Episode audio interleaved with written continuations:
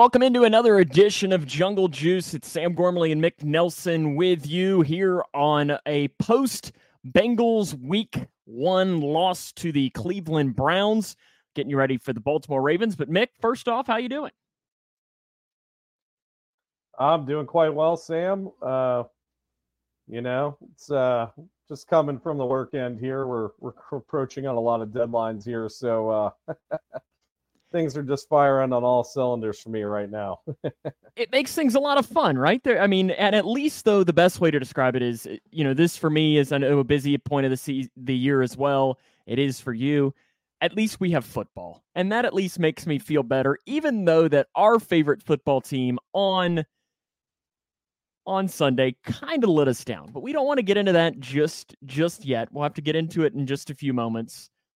But uh, yeah, not not a great performance opening week of the season from the Cincinnati Bengals. No, um, honestly, uh, at least on the offense, it was pretty non non-final. Um, defense looked all right. Um, so you know, there are some positives, not a whole lot of them to uh, kind of go through. You know, when we're looking back at the Browns game, but yeah, um, the, the way that the offense uh, didn't function on Sunday was more or less of a disappointment. Um, and that'll definitely be something we'll have to touch on here in a few minutes. We'll also preview the big game on. I mean, it, it's a huge game now on Sunday because of the performance this past Sunday between the Cincinnati Bengals and the Baltimore Ravens. But first off, Mick, we wanted to hit up some of the big headlines since our last show, which was about eight days ago. Some of them, I mean, it's it's now I guess in this industry it's classified as old news. So we aren't going to go too deep into it. But then there's a few, I think your number one topic is something that everyone already has a take on. We've talked about it ad nauseum, and that is Joe Burrow signed his extension, five years, $275 million. It was the timing of it happened right, pretty much right at the kickoff of the Chiefs Lions game. And that's kind of the topic that I wanted to talk about with you, Mick. On purpose or not? Yeah, Sorry, I I, I kind of lost you in the lag there a little bit. What were you asking? I was asking, yeah, we are dealing with quite a bit of lag on on both ends here today. Uh, I was asking the Joe Burrow contract. It was set up and released right at the start of the Bengals Chiefs, or the rather of the Chiefs Lions game. Was that on purpose, or do you think it was just a coincidence that was released to Adam Schefter? I think it was probably on purpose. And I love it. It was a great it was a great timing on uh on the Bengals end to leak that over to Adam Schefter.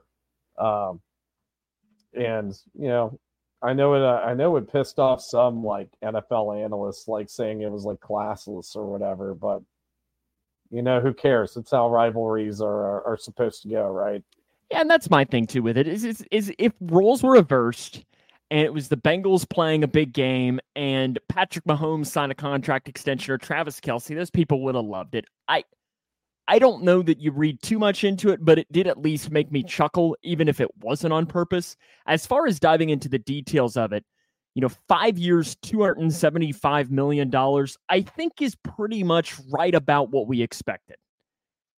Yes. Yeah, no, actually, I think when we were like discussing what Burrow's extension would be after the Herbert extension happened, we were like, well, Burrow's probably making 55 million a year, probably put it over five years, and boom, you got 275 million dollars. And I think uh, I think a few of us kind of guessed that's you know what the contract was going to be. Um, but I'm just so glad that it happened. Um, I really thought this was going to be pushed off until the off season. It didn't seem like any traction was you know there was any traction going on earlier in the uh, in the training camp phase with the contract extension. Uh, but boy, was I wrong, and boy, am I happy that that uh, that this is finally done, and you can start to uh, you can start to finally try to piece together the rest of the extensions that could potentially uh, come their way. And I think you're leading perfectly into what was the second big headline of this week that was non Cleveland Browns related and it's that next extension and really the next one on deck. It is the Tee Higgins one. And I know it came out pretty much from multiple reporters in the last week. One was, you know, Kelsey Conway from the Cincinnati Enquirer, and the other was Paul Dehner Jr. from The Athletic. and both of them pretty much said, hey, this Tee Higgins deal is not going to happen until the offseason, and he's probably going to hit the free agent market. And I know that that kind of like blew up to some Bengals fans, but Mick, am I wrong in not even being a little bit surprised that that's that's what's ending up happening? Or am I in the minority? No, I don't think you're wrong at all. No, I don't think you're in the minority. Um, you know, when you pay a quarterback top dollar, um, you know, sacrifices are going to have to be made. And especially when it's not the number one wide receiver on the team. Uh, you don't see the Chiefs paying for, uh, you know, two uh, top targets. You see them paying for Travis Kelce. They had to get rid of Tyreek Hill to try and compensate for uh, the lack of cap space. And, and there's other more important areas of the team that you really need to focus on um, in terms of building the roster together. Uh, so, you know, I'm surprised that the T extension didn't happen. I don't think is going to happen. Maybe you see him get tagged in the offseason. Um, and see, I don't know yeah, that there's even I'm, a maybe I'm not to the least bit surprised of the news that we. I think he 100% is. I think he's 100% going to get franchise tagged. I don't think there's any question about that. And here's what wouldn't surprise me is the good old tag and trade. Is that they tag him and then trade him right, you know, towards the top, you know, in those week, maybe week plus before the draft and do maybe an unbengals like thing, but a, a, a move that is probably smart for teams that want to win and try to pick up. Because here's the thing. I mean, Nick, if we're being honest, Tee Higgins, if, if you can trade him to somebody that gets a year, potentially more, you could be potentially, I mean, you could potentially swindle a first round pick. If not, you're looking at a good second round pick probably for Tee Higgins or a couple of mid and some late. He's going to get a decent haul for a, I mean, because because I know that they talk about this every single time. Other than you know a handful of teams in the league, he would be a number one wide receiver on just about any team in the NFL. And because of that, I think teams would be willing to pay a higher price to try and get him, even if it was for just one year to try and lure him to sign that contract extension. So that's why I think that the tag is 100% going to happen. And it wouldn't shock me if it still means that a year from now, he's playing for someone else.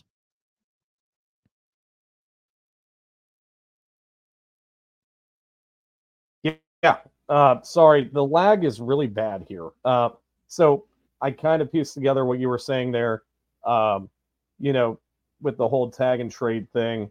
Um, and I do agree. I think considering the, uh, you know, the position of Tee Higgins, which is wide receiver, which is one of the highest paid positions in the league, I think you could get a really good haul from him. And I would be surprised if it wasn't a first round draft pick.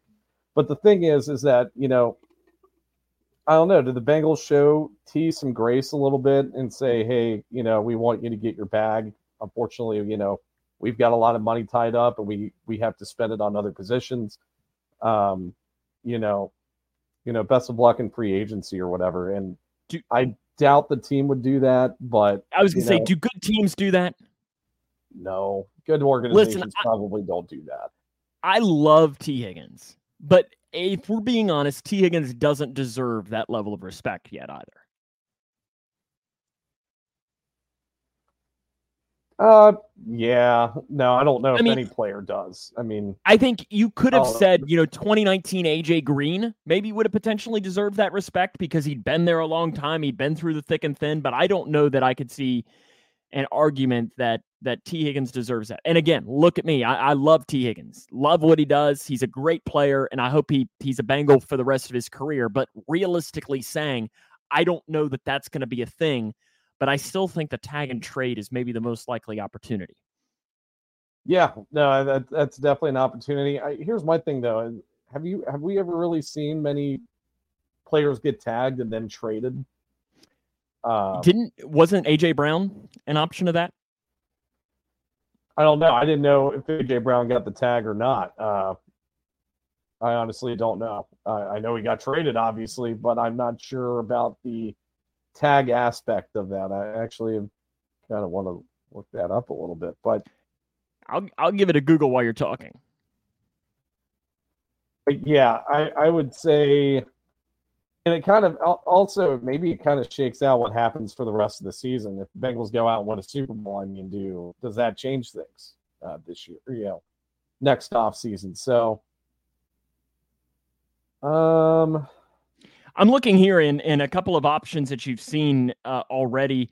This article I'm reading is from 2021, so it's a few years old. But you had Yannick Ngakoue he was an option. Jadeveon Clowney was an option. Frank Clark from the Seahawks. Dee Ford from the Chiefs. So there have it. There is precedent for that to happen. Now I know none of those okay. guys that I just mentioned in that quick sentence were are skill guys as far as you know wide receivers or a quarterback or something. But I, I don't want to steal what uh, hear that podcast podcast growling does, Mick. But they do the you know the run passer boot option. So we're not going to do that, but I'm just going to have you rank most likely to least likely here. And I think it's best to do four options so we can take it away from our own. We're not going to have a creative name or anything. But for Tee Higgins, one year from today, most likely to happen, he is tra- tagged and traded. He just is a straight up free agent and leaves. He is an extension for the Bengals or he's tagged and is a Bengal playing on the on the franchise tag. Rank okay, those so from missed, most likely to least. I missed least two likely. of the options. So you said. So sorry, one... sorry, sorry about the lag, everybody. Um, I don't know why it's happening today of all days, but so you're saying the options were he extend he gets extended, he gets tagged, he gets tagged and traded, or they just let him go. Correct. Okay. Most likely, tag. Second most likely, extend. Third most likely, tag and trade. Fourth most likely, um, they probably just let him go. And I don't necessarily disagree. I think I think it's interesting. I I probably think that the tag and trade is a little higher. I I don't th- I think that the clear number 4 is them just letting him walk for nothing because I guess nothing yeah. is a third round pick. And a tag and trade, you're going to get more than a third round pick. Yeah. Oh, 100%. And, and like I said, uh, just given given the position that he plays and given that he could be a number one wide receiver on a lot of NFL teams, uh, yeah, I think that could be a first round pick easily. So, Mick, I ask you, you are Duke Tobin. How are you handling Tee Higgins next offseason? Probably tagging him. I mean, that seems like the best way to do it. Uh, now, Josh, um, our our dear friend in the Dey Nation group, and uh, just mentioned that if the Bengals won the Super Bowl this year, they would be more comfortable with moving on from T or moving T for value. I do agree with that. It, it so it kind of depends on what happens this season. So if they came close again this year and didn't win the Super Bowl, I think it's tag and you keep T one more season if uh, if uh, if they if they do win it, you could probably move on in a trade. But I guess the other thing is, even with the Burrow extension, is that it is possible to keep Ja'Marr and T and extend both of them uh, with true extensions. I don't necessarily um, want that to happen though. So if I'm Duke, I would I would probably tag T and keep him for 2024 and then let him test the free agent market in the 2025 offseason. Well, then theoretically, you even have the option that you could tag him again after that. That uh, there's a level of disrespect that comes with tagging a guy two years in a row. I think there there is, but it is an awful lot of money that he gets because I think it's like one and a half per, one and a half times. I think if you get tagged for a second straight season, so he'd be mm-hmm. getting top level money. Yeah. And that's that's always where my thing. And I agree with what Josh is saying, but it's also I, I think it's it's one and a half times. And I think that the cap number for wide receivers was what something like 20 million. So we'll just say that it's yeah. 20 million. So well, you're telling like, me that it an, it's like the fifth highest, right? This is like the is it an average of the top five or yes, yes, okay, that's what it is. So Josh, let's just say with that one there. let's just say if it's twenty million dollars next year, and it'll be be higher than that, then the double tag would be thirty mil. And it's tough for me to say and feel bad for a guy who's making thirty million dollars a year. So that's and again, I, I don't think it's going to happen. I, I don't think of, it's ever yeah. going to come to that. But I don't know because you're subjecting T to a whole lot of risk if you do the double tag, right? Because you're yeah, but you're also like you're a business. You, you, you're you're not in it for like you are in it to make sure that your team is the best possible. Now, will that really tick T Higgins off? Probably. Will he potentially have the holdout? Potentially, but guess what? Then he doesn't get paid. So it, well, it's it's that simple because of of how the tag works. So you get to almost call the bluff. Now again, will it happen? I'd be I'd be beyond shocked. But it is an option theoretically out there that the Bengals would want to do. Um yeah. And, and I don't disagree here with what Josh House says. He says from but from the player agent perspective, it's thirty million dollars, but he can go get maybe one hundred plus on the market. Yeah, you're, you're not yeah, wrong. It's it's a security thing for sure. It's just like you want to be locked up for a long for a long period of time with more rolling guarantees. Um, yeah, that's just I don't know. I I would I would be if I were Duke Tobin, I I would consider it a disrespect to somebody that that gave his all to my organization for you know for a few years to to tag him two years in a row. And honestly, other players would take note of that as well uh, that the organization is willing to do that. Maybe you don't get as many free agent signings, or you know, better free agent signings like they had the past couple years if they don't uh, show the players some respect in some way, shape, or form in that in that aspect. The other big news of the week was yesterday. La'el Collins was released from the PUP list and is now a free agent. Surprising, Nick? Kind of. Um, now, from a from a uh, money perspective, it's not like what did they what did they save seven eight mil for Correct. getting rid of or yeah we're cutting La'el Collins. So from a financial standpoint, it was not surprising. Now, from a roster depth standpoint, uh, I thought it was a little surprising. Yeah, I, I was I was very surprised when I saw it happen, and it was one of those things I, you know, I it, taking you inside baseball, you know, I work for a media organization. I was broadcasting high school soccer last night, which was again, we're not getting into that.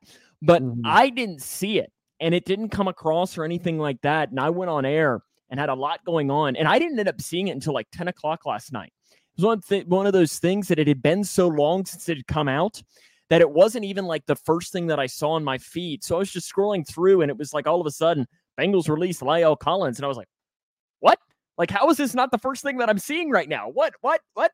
But I think here's to me, and I think you touched on it, Mick, as to why I think I potentially would have kept him is what has been the number one reason that the Cincinnati Bengals have lost pretty much in the playoffs the last two seasons? Offensive line depth. Offensive line depth. And here is my follow-up question is do you trust La'el Collins or Jackson Carman more? Oh, La'el Collins. I would probably I I might trust La'el more at right tackle than I trust Jonah at right tackle. That's that's kind of where I'm coming off with that is that you know Jonah's transitioning over to right tackle and did not look great uh, on Sunday. Now, given given he had a really hard matchup to deal with, but you know, honestly, do you see like that far of a difference or that much of a difference between the two? Now, you can't get rid of Jonah, right? You signed him to a fifth year option. He's making what, you know, 10 I mean, plus still a year. They, uh, theoretically, they could get rid of him, but they'd have to pay him every dollar. So, yeah, they'd have to pay him every dollar. You're out, what? I, I got to look at it. 14, 14 mil, I think, something like that. 14, yeah, yeah. You're, you're not going to sacrifice $14 million. But yeah, it, considering that offensive line depth has been what's you know what's been your Achilles heel in the playoffs, and you're not keeping a guy as an insurance policy. Now that's that's the thing that I, excuse me, more or less have a problem with. And the other thing here is that they had La'el Collins for a third year on top of that. The Bengals could have been in a very good situation for Jonah to walk after this season, and they still have a you know a starting caliber right tackle signed for another season. So that's the part that I may that I kind of disagree with. Uh, you know, La'el getting getting cut this. You know, because I think the biggest thing with La'el last year is he was fine, maybe below yeah. fine. Like he, he wasn't good. I he thought wasn't he was pretty all bad. right. I thought he was pretty was all right fine. from the middle to the end of his uh, season last year. Yeah, he played better as it went along, but I think the biggest thing with La'el Collins is the injury worry. Is how much faith can you put into him of of his injury, and especially because he missed a lot of practice last year with a back, and a back is something that doesn't necessarily ever truly heal No, without without you know completely tearing apart your back. Something that a guy who is in his prime or on the post end of his prime is not going to do. especially at the offensive line position too. Like you're putting on a lot of weight, and your back has to has to support all that weight. So, yeah, I, you know that might be a hard thing to to kind of get over or to or to minimize as much as you can. And that, maybe that's what the Bengals were looking at. But the fact that they had La'el for very cheap next year, uh, you know, I just thought that was a really good like, you know, contingency plan once once you know the season's over and Jonah might be moving on from the team. Now, Josh mentioned in the comments that you know he wouldn't be surprised for Jonah to to to have an okay season at right tackle for them to extend him. If that's the case. That kind of uh, you know, that's the case. They kind of uh, you know maybe that that that situation would be solved a little bit, but I don't know. Josh, I know Zach- wouldn't call it- if La'el started next year, would you call it cheap though? Yeah, and I know Zac Taylor today was asked in his press conference was does this, you know, decision have any impact on how D'Ante Smith has played and and come about in in training camp and and so on? And he said, you know, not really, but he is proud of how D'Ante Smith has come along. Now, again, you know, do I trust La'el Collins or D'Ante Smith more? Obviously, I'm going to pick La'el Collins but also like i said you know you you at some point you have to worry about the injury history for some of these guys. But i still would have kept him for the reason enough alone of the bengals two right tackles on afc the last two afc championship games have been Hakeem Adeniji and uh, isaiah prince. Two guys who are i don't Yeah. even know are on 53 man rosters right now. I highly doubt it and they've started the the two most Yeah. important Uh, games for the Bengals cut the last there. two years. Yeah. No, it's uh that's that's just where I wanted an insurance policy just for this season. And and you know, you do save eight million on the cap, it rolls forward to next year. Maybe that goes towards the extension, maybe it doesn't. Maybe it goes towards signing somebody else. Um but yeah, I don't know. I just kind of wanted some depth there. I thought they were I thought that's what they were going to do. I wonder if they were actively trying to like seek a trade, but that that would have been impossible to do given he was on the PUP list. Um, but yeah, long story short, La'el's gone. Um, you know, it, it, it you know, it's, it's, it's all right that we're not paying a backup tackle $8 million or whatever he was making. Um, but yeah, I'm just, you know, I'm not too sure about it just from a depth perspective. Mick, when we started this podcast, and even in our, if you go to our Spotify or our Apple Podcast or something, which make sure you do subscribe that way, so you get uh, all of our podcasts put in that way. So make sure you do that. Is it says in our like description, the last thing I, I put in there was deliver merit, maybe a therapy session or two, and I feel like that's what we have to do right now in recapping the game from Sunday, the Cleveland Browns game, and have put on our therapy hats and talk a little bit about what happened on Sunday. And I think the best way to do it, Mick, is to divide it into the good, the bad, and the ugly. So let's start off with, let's go positive to start off with and go with some of the good. What was some of the good that you saw on Sunday in the, uh, what is the word to describe in the something as to whatever we want to call happened on Sunday against the Cleveland Browns? Yeah, so good. Um, the defense looked decent. Now, it wasn't like the greatest defensive performance I've ever seen, but given that they only gave up 24 points despite um, how bad the average field position was in the other way, um, or you know how how good of a field position the Browns had, and given how the offense wasn't literally doing anything, um, I thought 24 points was was given up was was pretty impressive.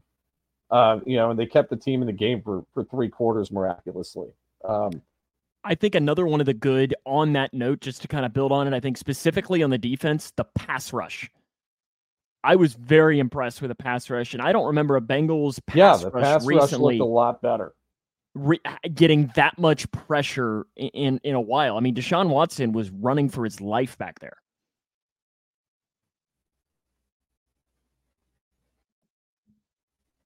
Yeah, uh, uh, and, and I wonder how much it had to do with Jack Conklin's injury that the that the edge rushers were starting to tee off a little bit. Uh, but yeah, the pass rush looked a lot better in week one than it did last year. Uh, Zach Carter made a couple nice plays. Trey obviously had a, a we have a couple of sacks. We had one. I don't know that he had any sacks. Now that I'm thinking about it, I think he just one. had pressures. I know but BJ it, had a sack. Trey was eating all game though. I and, mean, and that's uh, the thing is with guys like him, a sack doesn't necessarily like he can impact a play just as much without getting the sack. And he had a lot of moments like that of just of I mean, heck, the play that Jack Conklin got hurt on was because Trey Hendrickson was rushing the passer across the outside, and the offensive tackle just had to throw him down. And when he did, he threw him down right into the leg of his fellow offensive lineman. Yeah, yeah, that's. uh I, I think another yeah, good the, the that came out of great. I think another good that came out of Sunday was came out healthy. Like in, in all seriousness, you look around the league, there have been so many big injuries, and we'll touch on it yep. later, especially with the Baltimore Ravens. I, I really can't think of any big injuries that, that came out of that game. I don't. Yeah, I I, I don't think any happened. I, all the starters are still intact, as far as I know. Um, so yeah, that's definitely a good thing that we came out healthy. Uh, another good slash, I don't know if it's bad or good, but the fact that Brad Robbins got a lot of reps in the punting game, I feel like was a good thing. Uh, you know, especially given uh, you know the weather elements in the game. I thought you know he came out there and you know yeah he punted eight times, he got a lot of reps. He had some good reps, some bad reps but the fact that he got so much, you know, experience out of that one game, I think was a was a plus for the team or for Brad Robbins at least. Josh Isles said Germaine Pratt was is definitely in the good realm, and I agree. Germaine Pratt was was great. I, I wasn't necessarily on team re-sign Germaine yes. Pratt, but he he shut me up after that first game without question. Yep. Let's go to the bad. I can't wait for my Germaine Pratt jersey to come in next week. There you go. The bad. That next level of of the, uh, the bad. bad. So uh, the offense as a whole, uh, Joe Mixon was the best player on the offense, and he still so you're, didn't even. You're, you're giving great. the offense bad and not ugly. I give you credit. Yeah, I mean, uh, you know, it's probably in the ugly category, but there's a lot of uh, th- there's some there's some uh, particular like aspects of the offense that I have in the ugly category. Not the offense of a, as a whole, I'll, I'll, just put as as a bad. Uh, wide receiver separation was not even a thing in the game against the Browns on Sunday. Um, the defense wasn't great at containing Nick Chubb. Now that's a really hard thing to do, but I thought the run defense was kind of lacking a little bit. I don't think Logan Wilson had the best uh, the best of games. I think there was a lot of missed tackles on his end. Uh, you know, we talk about Trey as good of a pass rusher he is, but his run defense is horrendous. I think for me, the bad is I would put the offensive line in the bad and not in the ugly. Because I think you did see like Orlando Brown Jr., for the most part, I think he gave up two pressures, maybe three. But you're telling me you give up three pressures against Myles Garrett? Okay. Like like it's just and I think I yeah. give I give the Browns a lot of credit. I mean, they I mean, for one, that defense is is loaded with, with talent. And that's yeah. that's up there with a top tier level defense. But they were moving Myles Garrett around so much. Did you watch that, the play where he was like lined up over Karras? As like a three tech? Yeah. Yeah. That was crazy. What, what what like what what do you want them to do? I mean, Myles Garrett is arguably an argument could be made the best pass rusher in the NFL. I think you could make an argument on that. Do I think he's the best? Maybe not, but but if I'm asking you to make a Mount Rushmore right now of best pass rushers in the NFL, he's probably on it. Yeah, I would think Myles Garrett is the best pass rusher in the league. And considering the production he gets when in years past, when the rest of the pass rush has been pretty garbage, in the fact that he's still eating and, and, and creating problems in the uh, in offensive backfields, I think I, I think that puts Myles Garrett over the top for me, and the fact that he's got such a good supporting cast this year, I feel like Myles Garrett could be on his way to something truly special this year. So I do agree with what that's Josh also said the here. bad. I feel like any Cleveland game might be an automatic loss. Yeah, I, I do agree with what Josh said here. I don't think the offensive line played bad. He said, I think Joe had a couple of plays that he basically hurt the line's chances by not audibling when there was obvious pressure coming. And that's what kind of worried me a little bit. And this might be the time to transition into the ugly. And in the ugly was Joe Burrow. I mean, listen, I you know me, I am uh, listen, I love Joe Burrow more than the next guy. He was awful on Sunday. Awful. Yeah. No, Booty same cheeks. here. Same here. I, I love Joe Joe as much as the next guy, but yeah, he, he did not have a good game. The communication we talk about the ugly. The communication from the team as a whole was was piss poor. I mean, you gave up a couple of first downs to Tee Higgins because of communications, bad communication with Tee Higgins. You weren't identifying rushers. You were allowing a lot of free rushers in the offensive line. And a lot of that does come down to Joe Burrow. It's, you know, and how much does that have to do with the lack of reps? How much does that have to do with, you know, all the distractions that were taking place beforehand with the contract extension? Uh, you know, we don't know. But Joe definitely wasn't on his A game. He was not, uh, it didn't seem like he was communicating well. It didn't seem like he had command of the offense. And that's something that I think will be an outlier. But uh yeah, I agree, Paul. It was a very it was very hard to watch on Sunday. I was actually yeah, I got pretty pretty uh animated a few times watching the offense play because you have an offensive head coach, an offensive uh you know, you've got one of the best quarterbacks in the league and you know, I wasn't expecting, you know, them to be firing on all cylinders, but I expected them to at least look functional at some point in the game. And they Yeah, did. I think I mean I made the comment at the end of the the show last week that I predicted this game to be a lot like the game in 2021 against the Chicago Bears. And it was what game number 2 or number 3 of that season where it was awful for the first 3 quarters. And then in the fourth quarter, it was almost like someone woke up and said, Hey, do we actually want to start playing now? They were like, Yeah, let's do it. And then they come back and then they fall up a little short and lose by a field goal or, or, or something along the lines of that. And I was waiting all game for something that for for that moment to happen and it just never did because i really thought when i guess it was their first drive of the second half when they got the ball back you know down by three or something and i was expecting okay this is it. They've had their fun. They made some adjustments at halftime. We're good. We're golden. The rain has died down a bit. Let's roll. And it never happened. It never happened in the entire game. no, that's what I- worries so- me. Yeah, the the other uh the other the other parallel game I thought was like the, the week one game against the Steelers last year where the offense just wasn't doing too much until the second half when then they finally just started to click and figure it out. But I just wonder if the Browns defense was just that good. And I think there there is an aspect too that is uh that is just the fact that they they are good. You know, they're a really good team. They're one of the best teams in the NFL as far as defense goes. And and then the weather. Like I'm not an excuse guy, but the weather was an impact. Yeah, no, the, the weather could have, you know, definitely uh, could have impacted the game a little bit. I don't want to give too much, you know, I don't want to give too much leeway in regards to the weather because both teams have to play in the weather. So it's, you know, it kind of just boils down to who can handle those condi- conditions the best. Now, uh, I, the fact that Joe wasn't prepared to throw in the rain, that was a little concerning to me because I know he hates using a glove and it was so bad to the point where he had to use a glove. So I'm just, I don't know. I'm just kind of concerned. I was kind of concerned about that, but I don't know. The offense, could, the offense was better than what was obviously better than what they showed on Sunday, and And see, I kind of in a way disagree with you too. One of my other uglies, and I might be being mean in saying it's an ugly, and it might be more of a bad, but I put Brad Robbins in that category. I, I think he was he was not good.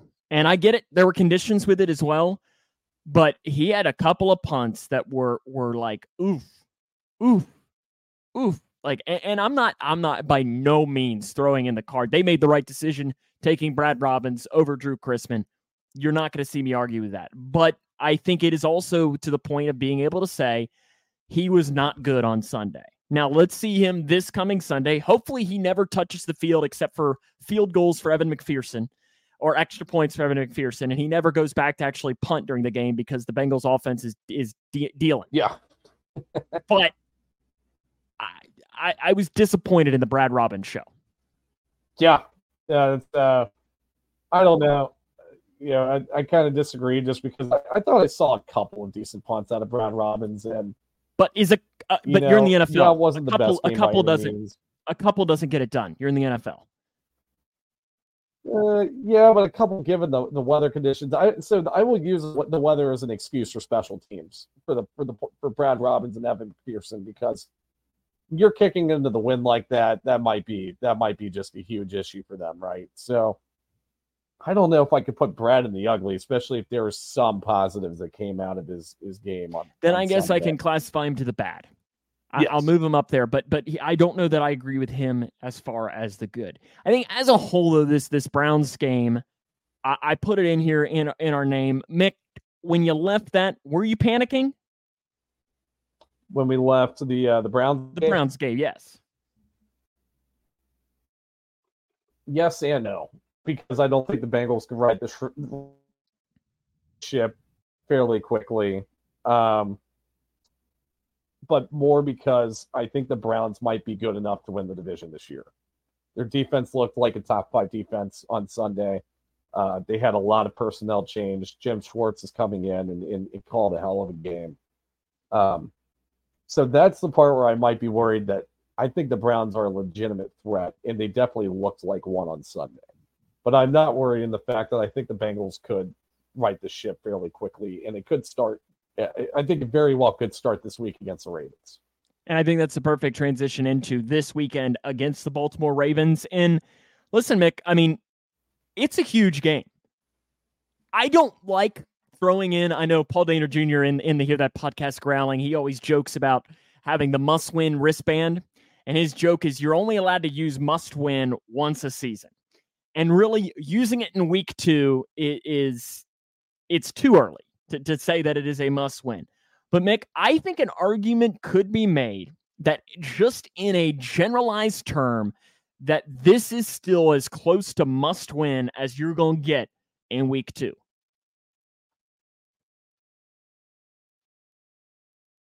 Yeah. I mean, I would say I I won't put the must win tag on it yet, but you would really want to win this game now. You want to win every game, right? But you know, there is a precedent, I guess, of starting out 0 3 in the division and starting 0 2 on the year last year, and they still won 10 games in a row and, and won the division and made it to the AFC Championship. But you want to try to avoid that situation as much as you can. Um, so yeah, I would just, you know, I would say it's a must, a kind of a must win. I, I, I don't think it's in the must win category, but I think that you know you you want to avoid being in the hole you were in last year, even the, even though you did get out of it and won the division last year. I think a couple of reasons why I want to throw that must win wristband already in the season, and I'm not going to. But you look first off, the game is at home. You got to win at home. Got to win at home. You know, there's just no other way to put it for that. You got to find a way to take care of business when you're at Paycor Stadium. But then you also look at this Ravens team. They're beat up. They're as beat up as you're going to get in week number two. J.K. Dobbins out. Tyler Linderbaum and Ronnie Stanley, you know, two starters on their offensive line, look like they're going to be out. They're both week to week, didn't practice today. Marlon Humphrey did not practice today. Mark Andrews was limited. Presumably, that means limited on Wednesday would probably point to him playing on Sunday, but they are incredibly beat up. And because of that, this game, you've got to find a way to take advantage of it when a team is down, especially when you're at home. Yeah, yeah, that's that's probably the biggest key factor for them to win on Sunday is is that, um, you know, the Baltimore set, secondary, even with Marlon Humphrey, was was was still kind of spreading themselves a little thin, and now that Marlon Humphrey's gone, and Marcus Williams might be out too. Did they say anything about Marcus? He Williams? did not practice today either. Yeah, so you got two really good starters in your secondary that are out, and we've got presumably a top, I would top five or trio. A lot of people would put him at number one. I don't know if we're at number one. I, I haven't really dived too deep into that. But regardless, given that their cornerback room is is shot right now in week two, Joe, Ja'Marr, Tyler, Tee, Irv, they have to take advantage of, of this beat up secondary. And I think that's probably their easiest uh, avenue in terms of, of winning this game. And I think that's kind of leads us into to, talking here of Bengals offense versus the Ravens defense. I think, you know, you, you touched on it there is uh, if there is a team to go up against to try, you know, to try and get the passing offense rolling, it's probably going to be this Ravens team because of, like you just touched on, is they're beat up in the secondary. And I think Paul makes a good point. You know, Teagan's got to catch some balls. Burrow's got to throw some better balls. Guys got to get open. It's and I think this is as good of a time to do it as ever. Now, this Ravens secondary is not the Ravens secondary that we saw back in 2021, who had pretty much me and you back there. But they're not the Ravens secondary that we've seen though over the past couple of years. No, and uh, you know they've yeah. Let's see who's penciled in at starter because I think it might be close to the cornerback room we did see in 2021. Uh, what they got here? They got Ronald Darby, who is a new guy. He's been an established starter in the league, but he's towards the end of his career, right? You got Brandon Stephens, who I think was one of the two players that Tee had that ridiculous catch on in 2021, the one that uh, he high pointed yep. in double coverage or whatever. Got our Darius Washington, who I don't know, had a 44 coverage grade last year.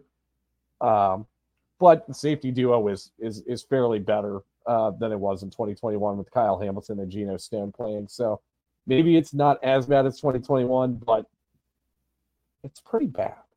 It's a secondary that this Bengals receiving core should feast on. And Paul writes in and says that the Bengals should have kept Hayden Hurst over Irv Smith. And I think that that question is one that we're going to have to look at and talk to me at the bye week. Yeah. Irv Smith didn't do anything for me in week one, but nobody did. So it's not like I can fault him for that. Yeah. Talk to but... me, talk to me at the bye week and how I feel about Irv Smith. But I think this is also for him a big game to, to try and do something as well. You need to find a way yeah. to get him rolling.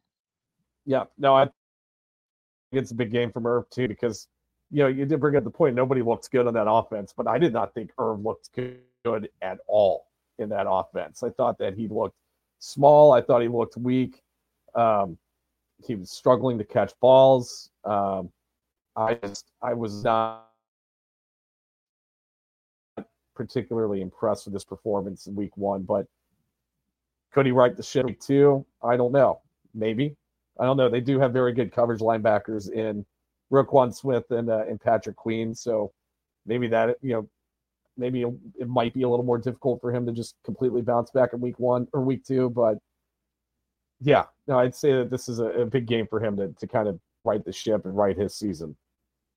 The Ravens offense looked good week one uh, against the Houston Texans, though. So take into that what you want. Lamar Jackson has brand new wide receivers. Zay Jones, I know, had a big game uh, in his debut.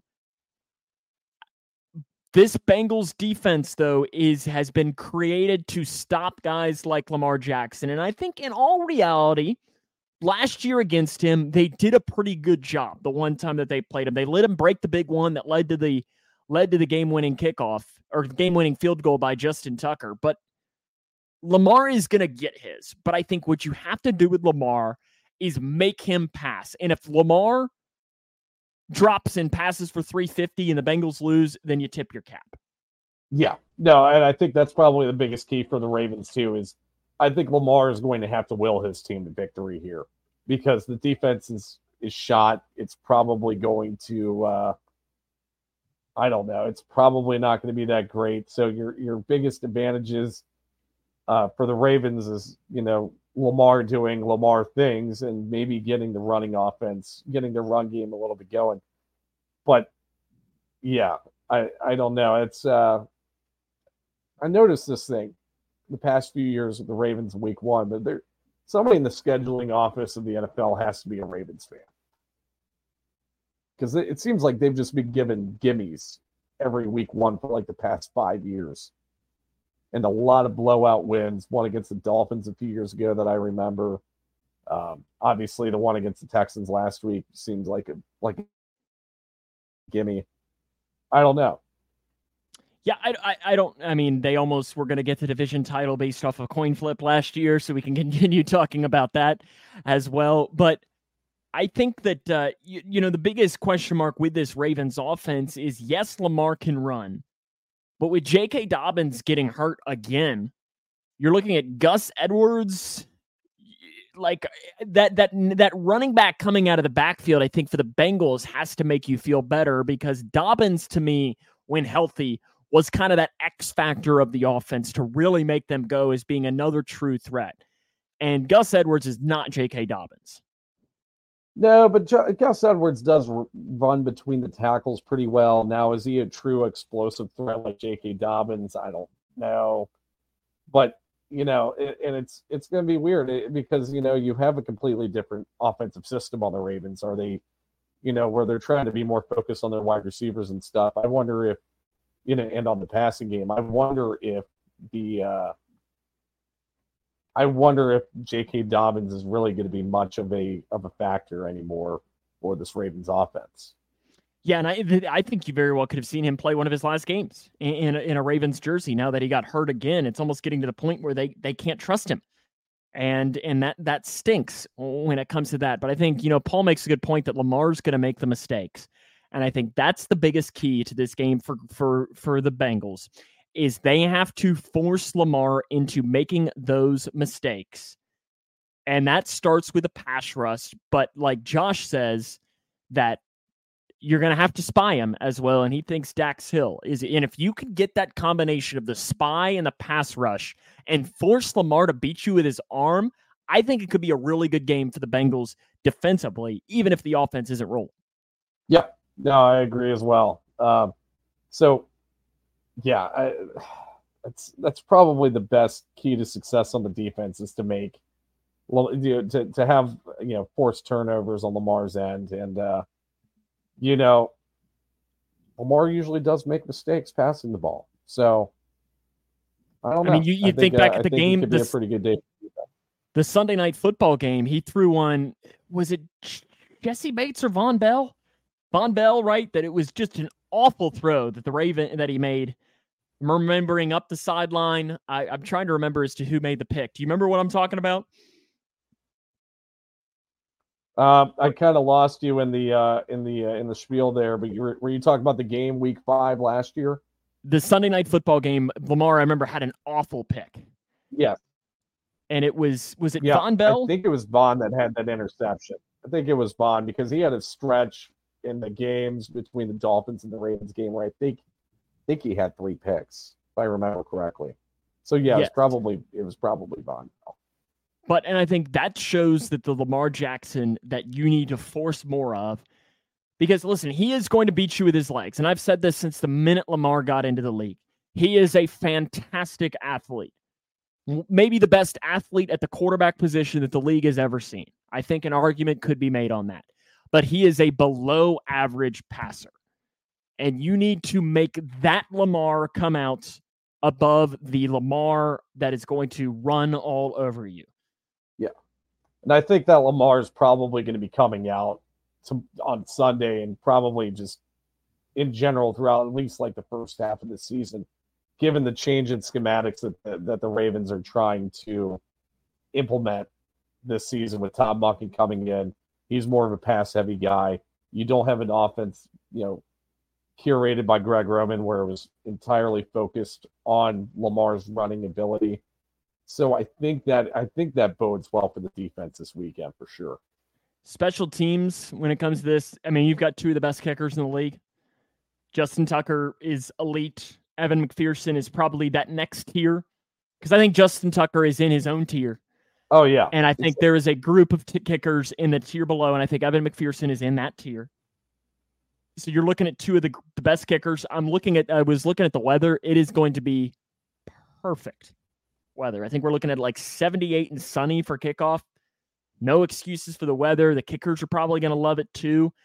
And this game very well could come down to a Justin Tucker or an Evan McPherson field goal. Yeah, it very well could. Um, I don't know if it will come to that. I think the I, we'll get to our picks here. Yeah, yeah, yeah. Don't, we don't want to run out. I'm just, just you know, it could, it could. Maybe that's where I'm leaning towards my pick. I've still got you know another couple minutes to to to go for it. Paul Reese picking a 60 yard field goal for Justin Tucker. I wonder Woo! what the odds on that are. Can you bet on? Can you do a prop bet oh, on, on, field goal yardage? Somewhere? I am sure. Speaking of that, is is there anything that you're liking for a mix money of the week? Joe Burrow over passing yards. I don't know where they're sitting at right now, but I'm going to go with the over on the passing yards. I'm going to go with the over on the Ja'Marr and Tee receiving yards. I think I think the offense could definitely feast this weekend, and I think they should feast this weekend. Okay, so mix mix rolling. So you, or would you parlay those three then? No, I don't parlay. You oh, are you anti parlay? I think parlays are full or, or fool's gold, Sam. Paul uh, writes in, I, I think this is accurate of his his bet of the week. Mix Mixon under on rushing. I'd almost bet that every week. Yeah. whatever it is. Whatever it is. Josh wants to do over on both Ja'Marr and Tee. Hey, that'd be fun. I think, I think that'd be fun as well. I, we could be running back to 2021 here, and I'm really hoping that's the case. I I like it. I do I like the Joe Burrow overpassing number. I'm hoping that that is the case. Uh, but I, I almost would disagree. I, I think that uh, I might go under Burrow passing. I don't know. I don't know. I so it all depends on where the line's set, right? I don't know where the set where the line's at right now. I, I don't but, know. Uh, I mean, technically like we're 250, right? That, that's probably the. Technically, since we live in the state of Kentucky, we are only allowed to bet in person, so we can't bet in a on our phones for another like three weeks. So or two weeks. I think we're looking at. I think it's maybe the 28th. Well, I guess that like a week. Uh, is it the 28th? I thought I heard the. I think 24th. it's 28th. I think it's it's the tw- so we're like two weeks away. I think it's the 28th. I think it is that Thursday, right before the Titans game that we'll be looking at it. And I've been uh, liking to play around on DraftKings, and I love the all in game. And it's also very dangerous for me because I love like the whole how will this drive end? You know, will it end in this? Who's going to catch the first pass? And I'm thinking, I am, I need to stay away from that because I'm going to be watching the random college football game or the random, you know, I guess Thursday night game this week is good. Uh, it's Eagles and uh, Eagles and Vikings, right? Yeah, no, it should be a good one. Yeah, that's a great one. But there, there will be at least one Thursday night game this year that is a total clunker. And to get myself interested, I'm going to be probably doing all of those in-game betting, and I'm probably going to lose a lot of money and have to just lose my phone on that. uh, but I, I, guess it's the time in the in the uh, in the pod Mick where uh, we can make our picks, right? Yeah, sure.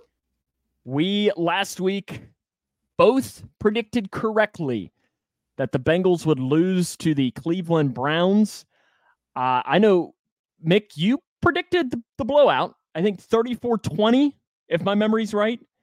And I think I predicted Browns 23 20. So we both win in that. You technically, if we were keeping score, you would get a bonus point for getting closer to the actual margin. So let, let's go through here this week. Who wins the Bengals versus the Ravens on Sunday at one o'clock with it's and it surprises me here. I, I, I didn't mention it. For one, we got to mention the official, Shawn Hochuli. Hmm. Last time Shawn Hochuli. Is that the Owen, Pittsburgh game? It was 0 and 1. I think is his only time ever doing it. It was the Pittsburgh game last year.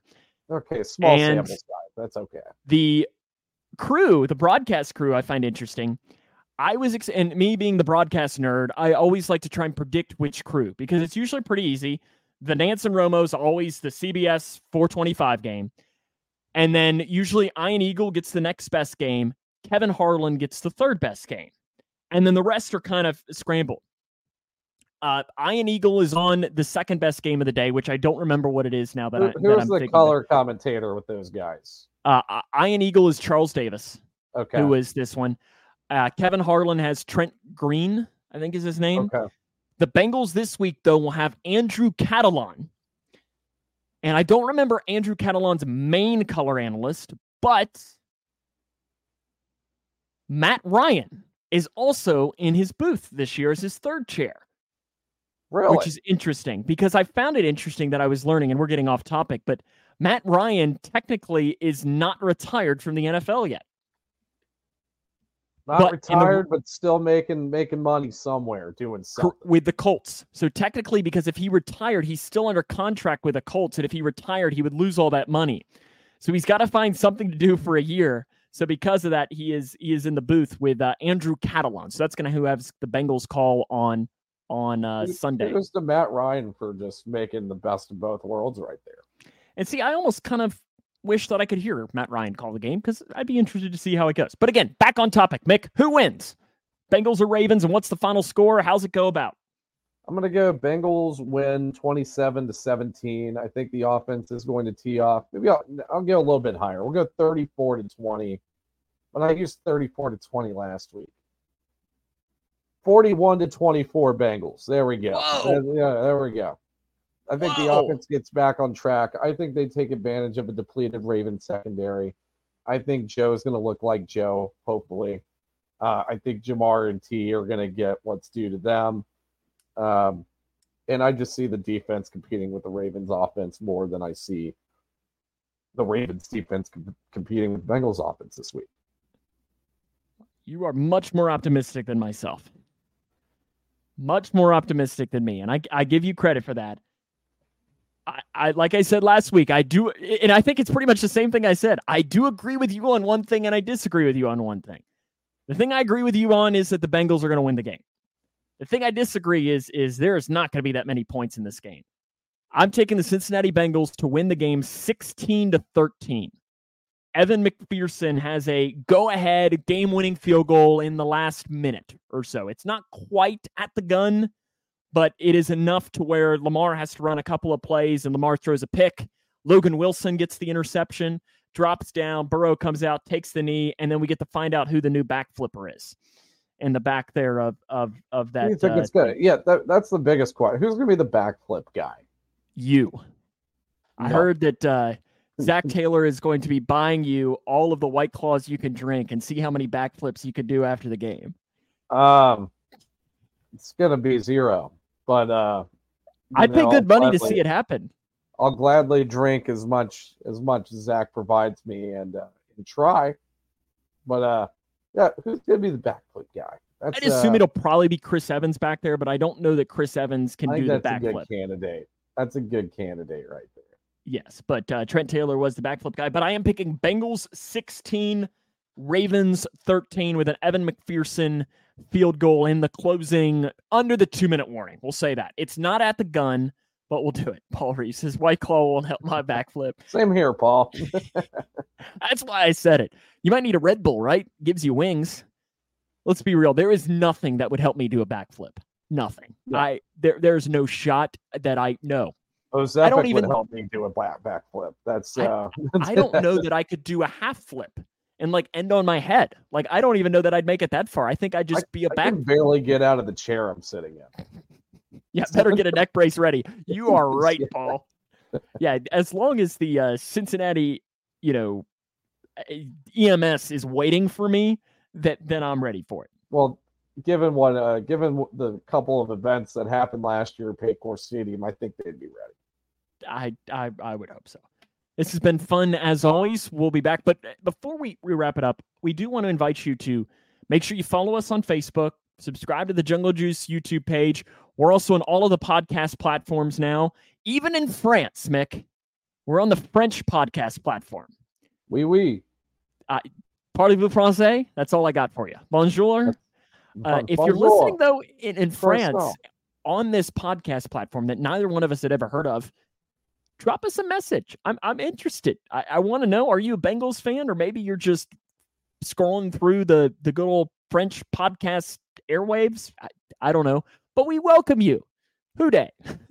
Who Dey, Houday, France, and then Who Dey to everybody else. And yeah, please, uh, please uh, check us out on wherever you get your media from. Uh, we're on pretty much any streaming platform that I can think of at this point.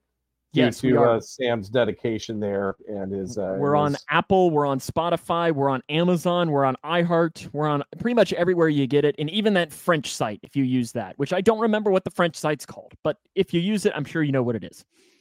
For sure. And uh, just to throw out an apology here, I know that the lag was pretty bad during this uh, stream. try to improve it. I think uh, from what Sam told me, it's probably my fault, and I kind of agree with that too because I don't know. I've been having good internet connection in the in the spare room here for the most part, but past couple days it's been a little shoddy. So just wanted to throw out an apology there for for the uh, for the lack of connection uh, uh, prowess there. It's it's all good. It's what happens. I've had podcasts. Paul will tell you he's watching another show from the press box where I've had some that does it. Paul says he needs the Bengals to win. Uh, Paul, we are in very much agreement because it's a whole lot more fun, especially because, in fact, we can say this too, Mick. I know we'll be out at uh, Bengal Jim's tailgate uh, before Can't the wait. game, which is I know that, and I found this out. And again, we're getting off topic, but um, we learned that we usually hang out on the park side of Bengal Jim's which I found out we really weren't supposed to be doing until this year. Found that out, but it was kind of interesting. We're uh, we're we, we got. We got down into the into the DJ booth uh, towards the end of last year, like the the Bills and the Ravens game. We were pretty much hanging out. Well, Bills game, I was out picnic tables drinking, and then uh, we ended up partying at the DJ booth for like the last hour. We can't wait to see you either, Josh. This is going to be a legendary time at the tailgate. I'm kind of scared as to what might transpire for me for the, for those few hours. Paul, most of our Bengals fans, we tailgate at a place that's right outside of, of the stadium. It's called. It's been a long running tailgate. The guy's name that does it is Bengal Jim. So it's Bengal Jim's before the Roar tailgate. They do a lot of charity stuff. It's awesome, um, and it's one of those things that if you do go and, and, do it, make sure you throw in a couple of bucks into the till or they have a Venmo or something. And I know that Jim has even started doing a a like thing where you can donate money at the start to do it as well. So make sure you do that. And uh, he's doing like different tiers, and you get your name on the sign and so on. So if you can help out, uh, I mean, Jim and his guys do do phenomenal work. They donate money to a lot of it. So make sure that if you go, you stop by, that you you throw a couple a couple of dollars in the till, even if you eat or if you don't. Uh, they do great work and they got the DJ and, and everything. And I know if you see us, give us a high five. You can tell us we suck. Wouldn't be the first ones and, and do it. As long as you you could tell us you suck, as long as you prove that you follow us. Then you could tell us whatever sure. you want. Well, that kind of just proves that they do, right? That they where they, at least watch us at some point. So that is true. And we'll, question on the Bengal Jim's tailgate. You said they're moving. Are they moving closer to the park or are they expanding? they are expanding. So apparently they technically weren't supposed to be in the park. But I think everyone just kind of stood in the park because it got so crowded in the other areas. And mm-hmm. now that it's actually like part of his tailgate. It is the park Smale Park or however you say it down there is now actually part of it. So it's it's it's just was funny to me that I was reading it and I was like, oh, we weren't supposed to be there. Oops. I thought uh, this was America.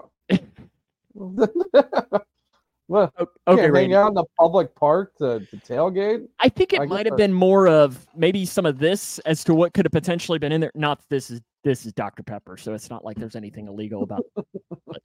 Because if there was, this would this this would be a bad place. This would be a very bad place.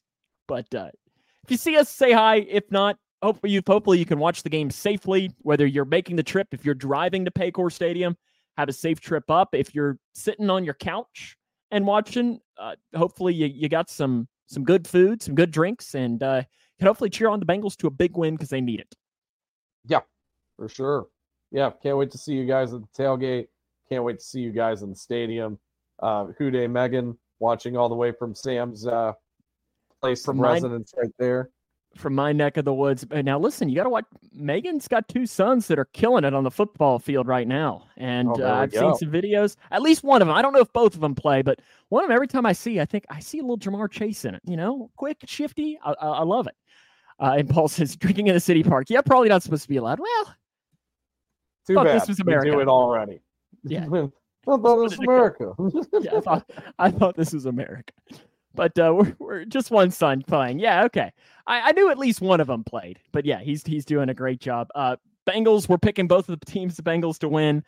Uh, we look forward to watching it. We'll be back again next Wednesday at 8 Eastern, 7 Central to break down the Bengals and the Ravens, hopefully bringing up a big win. Then we get to talk Ring of Honor next week as well, because we'll be previewing Bengals Rams Monday Night Football, big game, White Tiger, and so on. So we look forward to it. Yep. No, can't wait. Can't wait. It's going to be a great time. That'll wrap us up for this show. So until next time, for Mick Nelson and Sam Gormley, Who Dey. Who Dey. Thanks for watching, everybody.